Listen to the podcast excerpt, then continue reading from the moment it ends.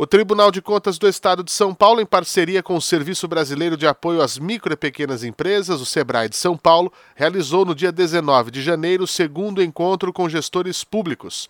O evento contou com a participação de gestores e servidores de municípios do interior, do litoral e da região metropolitana de São Paulo e debateu temas relacionados aos desafios do planejamento municipal e ao fortalecimento de mecanismos de compras públicas.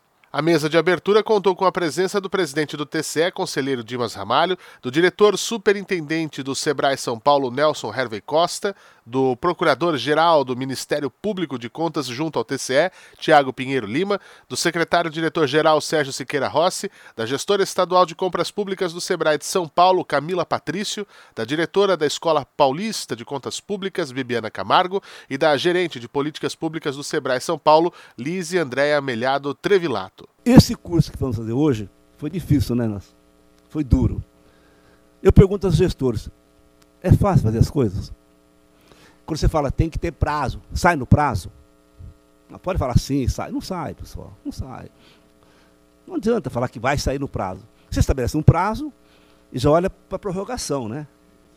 Só que é o seguinte, aqui no tribunal a gente estabelece prazo, e quando não sai o prazo é crise para nós. Mas isso significa o quê? Responsabilidade, compromisso, tá certo? Nós não viemos para essa vida para passear. Eu não estou aqui também para brincar. Então, queria dizer mais uma vez, parabéns a vocês estarem aqui. Vocês que nos dão força para poder fazer o melhor.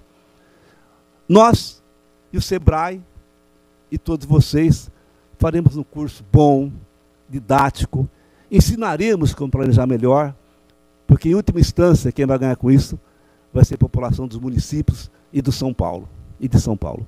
É, os municípios que são os governos que mais sofrem né, a pressão da população, por serem até inclusive os mais próximos, eles têm capacidade de dar resposta localmente.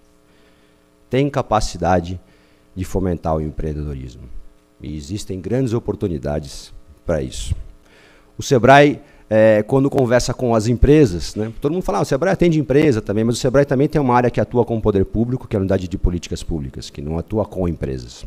Mas a essência do trabalho do Sebrae ao falar com o empreendedor é buscar com que ele se capacite e buscar com que ele faça um mecanismo muito importante que é o planejamento. E coincidentemente, o nome do nosso curso hoje são trilhas de planejamento dos municípios.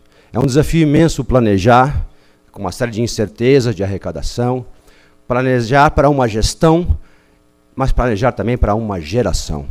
Então é um esforço de se pensar o município no curto prazo, de uma gestão é curta, mas também pensar no longo prazo com medidas estruturantes que façam que a atividade empreendedora ou que as pessoas tenham oportunidade para gerar renda, para ter dignidade, para gerar emprego nos municípios.